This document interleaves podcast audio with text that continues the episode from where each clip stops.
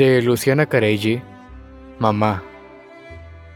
Estaba oscuro, solo el rayo de la luz de tus ojos.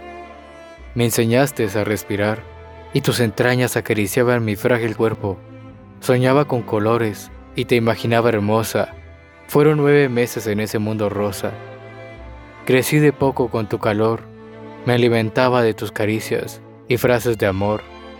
El momento llegaba, iba a conocerte, estaba muy protegida, con miedo de perderte.